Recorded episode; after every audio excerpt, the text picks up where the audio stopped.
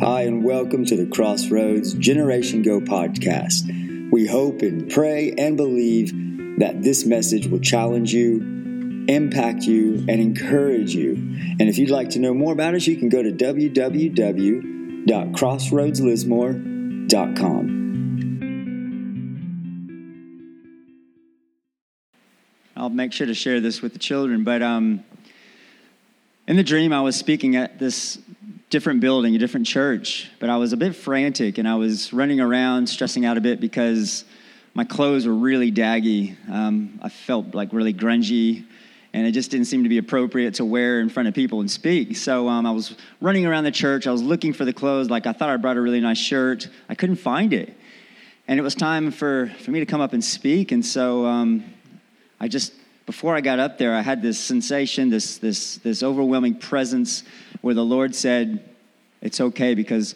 what you have is not on the outside, anyways." And as soon as I came up and that happened, and that spirit came over me, there was a move of God that started happening in the back of the church, and it was the children. They were dancing and singing and rejoicing in the back, and God just came in and swept through that building. I don't even think I spoke. I don't know. I woke up from that point on. But it was really amazing to know that God can move through our children, and I believe He will. So I think I'm on Kids in April. I'll make sure to pass that on. Now, Stephen texted me a few days ago just to, you know, make sure it's all good and that you're good to preach on Sunday. And I was sharing with Norell and Owen, um, and I said to him, "How do you how do you follow a prophet?" when someone comes to your church and they bring fire and they bring the word of God and they bring prophetic words, how do you follow that? You just show up and you be who you are and you have Jonty pray for you during worship and it's all good. So it is all good. All right, so I want you to turn, let's get started all the way. Let's get into Ephesians. Let's get started. No dancing around, get into the word. Ephesians chapter 5. I heard this about a week ago, and just after things that have happened this week, I just felt like it's a confirmation. We're going to look at verses 1 and 2 in Ephesians chapter 5. I really need some.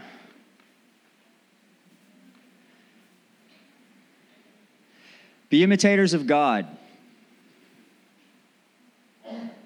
We could just stop right there. Message is over.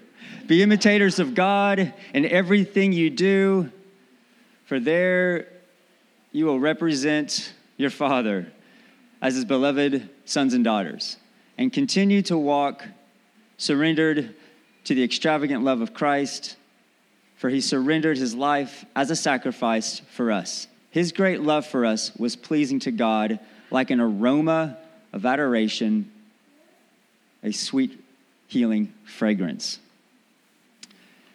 So I heard be imitators of God over a week ago. And the Greek meaning of imitate is to mimic. Now, when I have grown up in different parts of the world, I am from Texas. I lived in North Carolina for a while, and I developed this hick accent, really deep Southern accent. But I also went to a high school that was mostly African American. And so I developed lingo and slangs of some of the words that they said, and yet I had this really long, drawn out Southern accent. It was really odd. And I've, we've heard old videos of me when I was a kid, and it was pretty hilarious. And then when I grew up and moved to um, New Zealand, I lived there for two years. I started to sound like a lot of Pacific Islanders because I ministered and I led youth to lots of Polynesians. And when Natasha came over there and we met and we started dating, she'd come over and visit, and she's like, Do you ever notice that there's an inflection in your voice that when you start to speak, your sentences rise up? Like when I talk like this, I start talking and then I finish my sentence and it goes like that. and I'm like, I have no idea what you're talking about, woman. She's like, See, you do it.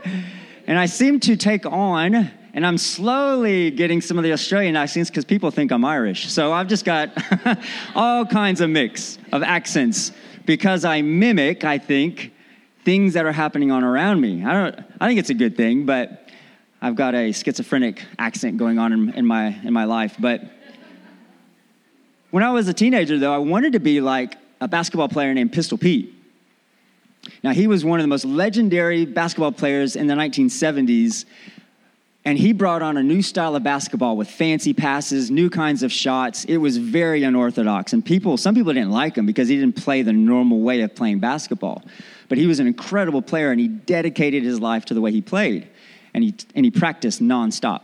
So when I got cut from my freshman year nine basketball team in high school, I thought, well, this obviously is not working the way I'm doing it. I need to follow somebody else who is actually a really good basketball player. So I watched him play. I watched a movie about him. I studied some of his drills, and I've I love basketball. It was it was I was I was um, obsessed with it. It was close to an idol because I played it, I learned it, I studied it, I read it, I slept with my basketball, I took it on family vacations. It was kind of weird. My parents probably thought, "Is he going to get a girlfriend?" no, he loves his basketball. So I would do the drills. I would practice all the time, and even after I got off work at Chick Fil A, which is a fast food place in a mall, I would go out after work where there are no cars in the parking lot, and I would drive and dribble the basketball at the same time. Because that's what Pistol Pete did. And I thought, I've got to try this too. And thankfully, I didn't hit any poles. Um, I did lose basketball a couple of times. But he also dribbled the basketball in his house blindfolded. And when I started doing that, mom was like, nope, that's enough. You've gone too far. Now, I did not end up being like Pistol Pete, but I did have someone to look after someone to learn from, someone to give me a good example on what it looks like to be disciplined, to be focused, to become better. And I did get better because of all that work and because of having someone to look at and to copy. Now, if you've ever had children or had children around you, you always see those younger siblings looking at their older brother and sister. And they always observe before they copy what they do. And the older siblings always despise it. Like, stop it. Quit, quit doing that. Quit being like me. But they will look and then they will act upon it. When I was brought up in church, my dad was a pastor, and so I was always in the church. But as a child, we had this thing called Bible quizzing. I don't know if you've ever heard of this, but our denomination thought it'd be a great idea to come up with a game, an activity, a way for the children and the youth to meet up and learn the Bible. We memorized it. And so the point of the game was you would have people, uh, four people on a team, and they'd have these little, in the olden days, they had a sign that you'd pull up out of a box, depending on the answer A, B, C, or D. In the newer days, they had electronic pads that you could sit up if you knew the answer and repeat the question and answer the verse. So we memorized the Bible. And it was, it was fun, but then I started thinking about later is it, is it a bit hypocritical or weird that we come together as Christians and we learn the Bible and we memorize it, but yet I want to beat my Christian brother over there and know the word better than he does. I hope they lose because that church over there always wins all the time. And I wasn't the best Bible quizzer. So I learned the value of, of memorizing the Bible, of meditating upon it, and knowing why it was so important. There is value in learning the word. But learning it's not enough, is it? You need to encounter it, as we've, as we've heard about today, encountering the word. As Stephen said, if, if the Bible is all that we read, it's just ink on paper until you meet the author. Then it becomes alive and real and a living word. I was reading something from Charles Spurgeon, and he takes all of this, this to another level about meditating on the word and then doing something about it. Listen to this. He's a great patron of the faith. Meditation is a happy, holy, profitable engagement, and it will instruct you, strengthen you, comfort you, and inspire your heart and make your soul steadfast. But you may not stop at meditation. You must go on to imitation of the character of God. Let your spiritual life not only bud and blossom in devout thought, but let it bring forth fruit in holy act but let it bring forth fruit in an holy act. Be not satisfied with feeding the soul by meditation, but rise up from the banquet and use the strength from which you've gained. And check out this last line. Sitting at the feet of Jesus must be succeeded by following in the footsteps of Jesus. That is. I wish I came up with that. That's good stuff sitting at the feet of Jesus must be succeeded by following in the footsteps of Jesus. Because we get, we get, we are saved because we believe in Jesus. Amen? That's how I came to know Jesus. I don't know about you, but I came to believe in him because I believed that he was the Messiah, that he was my Savior. But we have supernatural influence because we believe like Jesus. See the distinction? It's one thing to have an example, it's another thing to be like that example. Unless you're a gifted artist or have this incredible talent in art, you need a subject to look at when you're painting or drawing. I took art for four years in high school, and I needed a subject every time. I can't just think of something beautiful and start painting and drawing. I need to be able to look at it. How thankful I am that we have someone to look at. That God the Father sent us his son Jesus to be that example and to not only pay for the penalty of my sins, but to show us the way, to give us an example on how to live this life and prepare for the next. He is the way. What's the right way to live? His way. What's the right way to think? His way. What direction should I go in the future? You got it. How do I settle arguments and disagreements with family and coworkers? His way. Okay, you're getting the theme. Oh, good. Keep following and doing it His way. That verse says, Be imitators of God as dear children. This begs the question Do you know who you are? Do you know whose you are? It's a great question to always be asking about our identity. Do you remember what it was like before you became a believer? I, I don't do it a lot. It's not great to just dwell in the, in the past life and the sins that we lived in and the things that we did, but I like to remember where I was at and what my life is like now. Because back then, if you remember, you, feel, you, felt, you felt broken, you felt lost, you felt confused, you felt uh, sick spiritually, you didn't have a purpose, you were blind, broken, and all that. And there is this way that we view ourselves where we don't think we're very good. And sometimes we still struggle with this even as believers. We have a difficult time viewing ourselves the way the Father sees us. We don't think we're worthy of being loved. We're full of shame, guilt, etc. And because of the way you have viewed yourself, you have sinned by faith because no one has told you, or back then, no one had showed you how to live and what the good news of Jesus Christ looked like. That he came to seek and save and love and redeem the broken, the hurt, the blind, the sick, the shamed, and everyone else. Amen? He did. Now turn to Second Corinthians. And as you turn there, I'm going to tell you how I cleaned my car a few months ago. a few months ago. I usually clean the outside and the windows. That's all I have time for. But this time I decided I'm going to clean the windshield and the windows inside the car. Oh, that hasn't been done in a long time. Do you know what happened? I had a whole new world view. Colors changed visibility increased and clarity was sharpened. It was like I had new contacts on. I'm like, what has happened? You just cleaned your windshield. You gave yourself a better view. You could see better.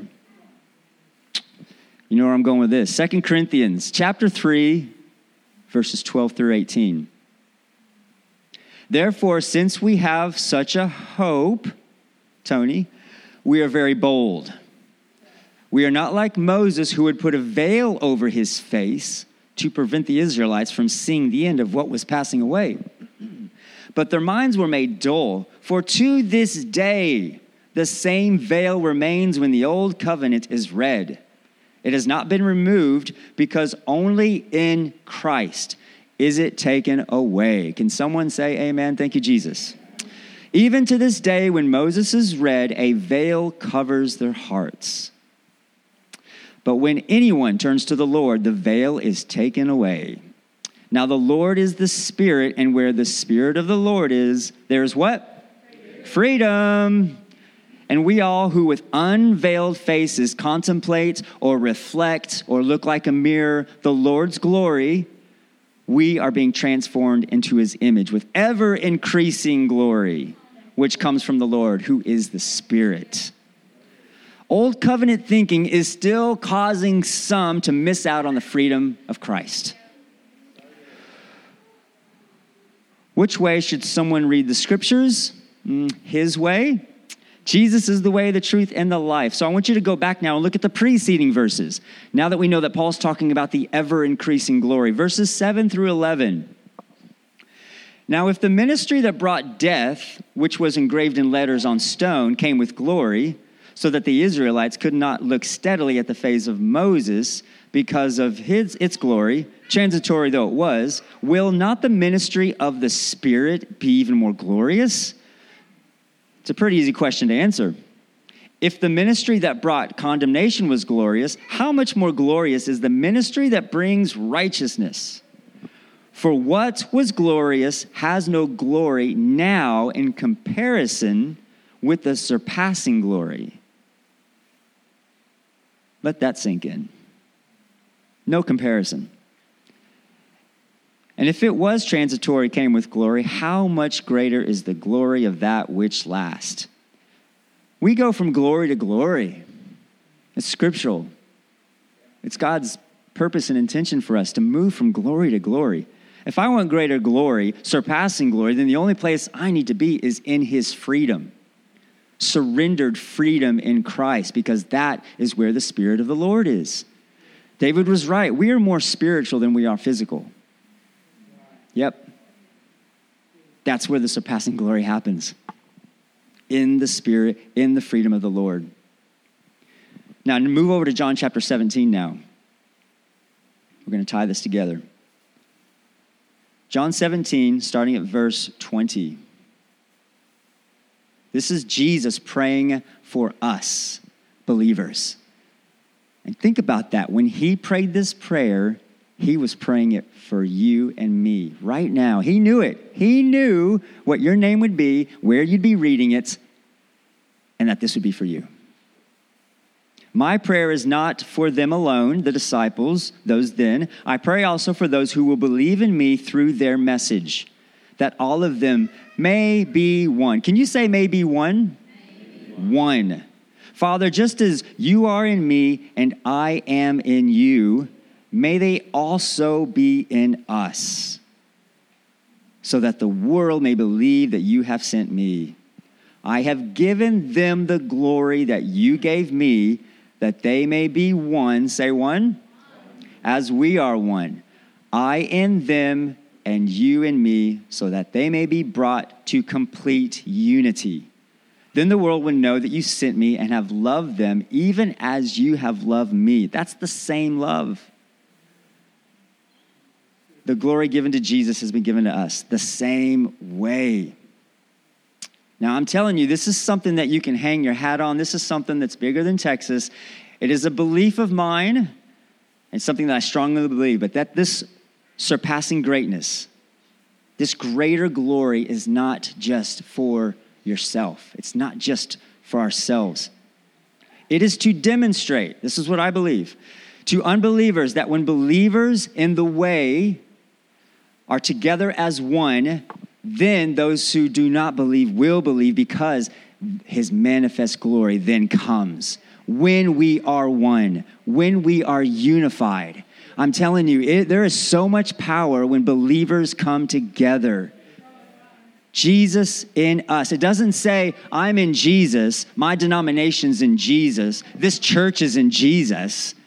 He is in us which automatically makes us adopted brothers and sisters in the Lord. Okay? We are one. When we met together this week, there were other churches in this room, and that was totally okay. And we love that. And that's what I love about this church and the leadership. And that's why you're here. And that's why this came together so well, because we love being one. The world will know us by our love, and might I add, our unity. The things that are going on around the world, those moves where you see people coming together in the States and other places, they are coming together from different places, different churches, with one heart to worship Jesus. And that's when he moves. That's when the glory comes in greater measure. I'm telling you, put your hats on that. And we can do it as one. We don't have to be these denominations where we're disgruntled neighbors that live next to each other because we have to, but we really get upset because the way they don't keep their lawn or their hedges or they keep the bins out too long. We, we actually love each other because that stuff doesn't matter. That's a really weird illustration, but you know what I'm saying. I'm going to end with this. The definition of imitate is copy or simulate or follow as a model. I love that definition. Follow. It doesn't just mean, look, okay. No, follow it. Where is that example going? How is Jesus leading you? Follow him, and as you follow him, you become like him. It's not just sitting there and reading the scripture, because if there's not an encounter with the scripture, you're just reading. Follow him. There has to be action after the following, after the looking, after the reading. Translate that into how we will bring an encounter of Jesus to the world. How will that look? Every day it's going to be different. That's what's exciting when you get up. What's it going to look like today? I spend time with the Lord. I look at him. I watch him. I emulate him. He fills me, Jesus in me, his glory in me. The hope of glory comes out in me when I go to work, when I spend time with my children, when I go to the grocery store and I give a simple, encouraging word. Whatever it is, it's different every day. That's exciting. We don't live a boring life, we live a full life a fulfilled life. And every day is different. But He's the same yesterday, today, and forever. When you copy someone out of right reasons, out of righteous reasons, that's authentic. If you try to cop someone out of deceitful reasons, that's counterfeit. And those who can tell a counterfeit the best are the ones who look at the original the most. What are you looking at? Spend time looking at the Father. You know what? I, it's easy to get into comparison when you see someone like David, when you see someone like these guys, and people who share, and even people who serve. I look at people, and it's like to go. It's easy to go, man. I, I like them. I want to be like that. I want to be bold. I want to serve with grace and humility, and I want to talk to people and Nimbin like sharing the word of the Lord, like I, all these things. It's, it's easy to fall into that comparison trap, but let us not do that. We can honor, we can appreciate, we can encourage how we all do the things that the Lord gives us to do. But God made you, and you imitate Him, and you become His story to the world. Mimic the Master, and in doing so, we will give the world an encounter with Jesus. Not a counterfeit, the original encounter that will lead them to the way. Yeah? Amen. Let's pray. Father, you are a good father, and you have shown us and demonstrated the way through Jesus. And man, we are so thankful, Lord.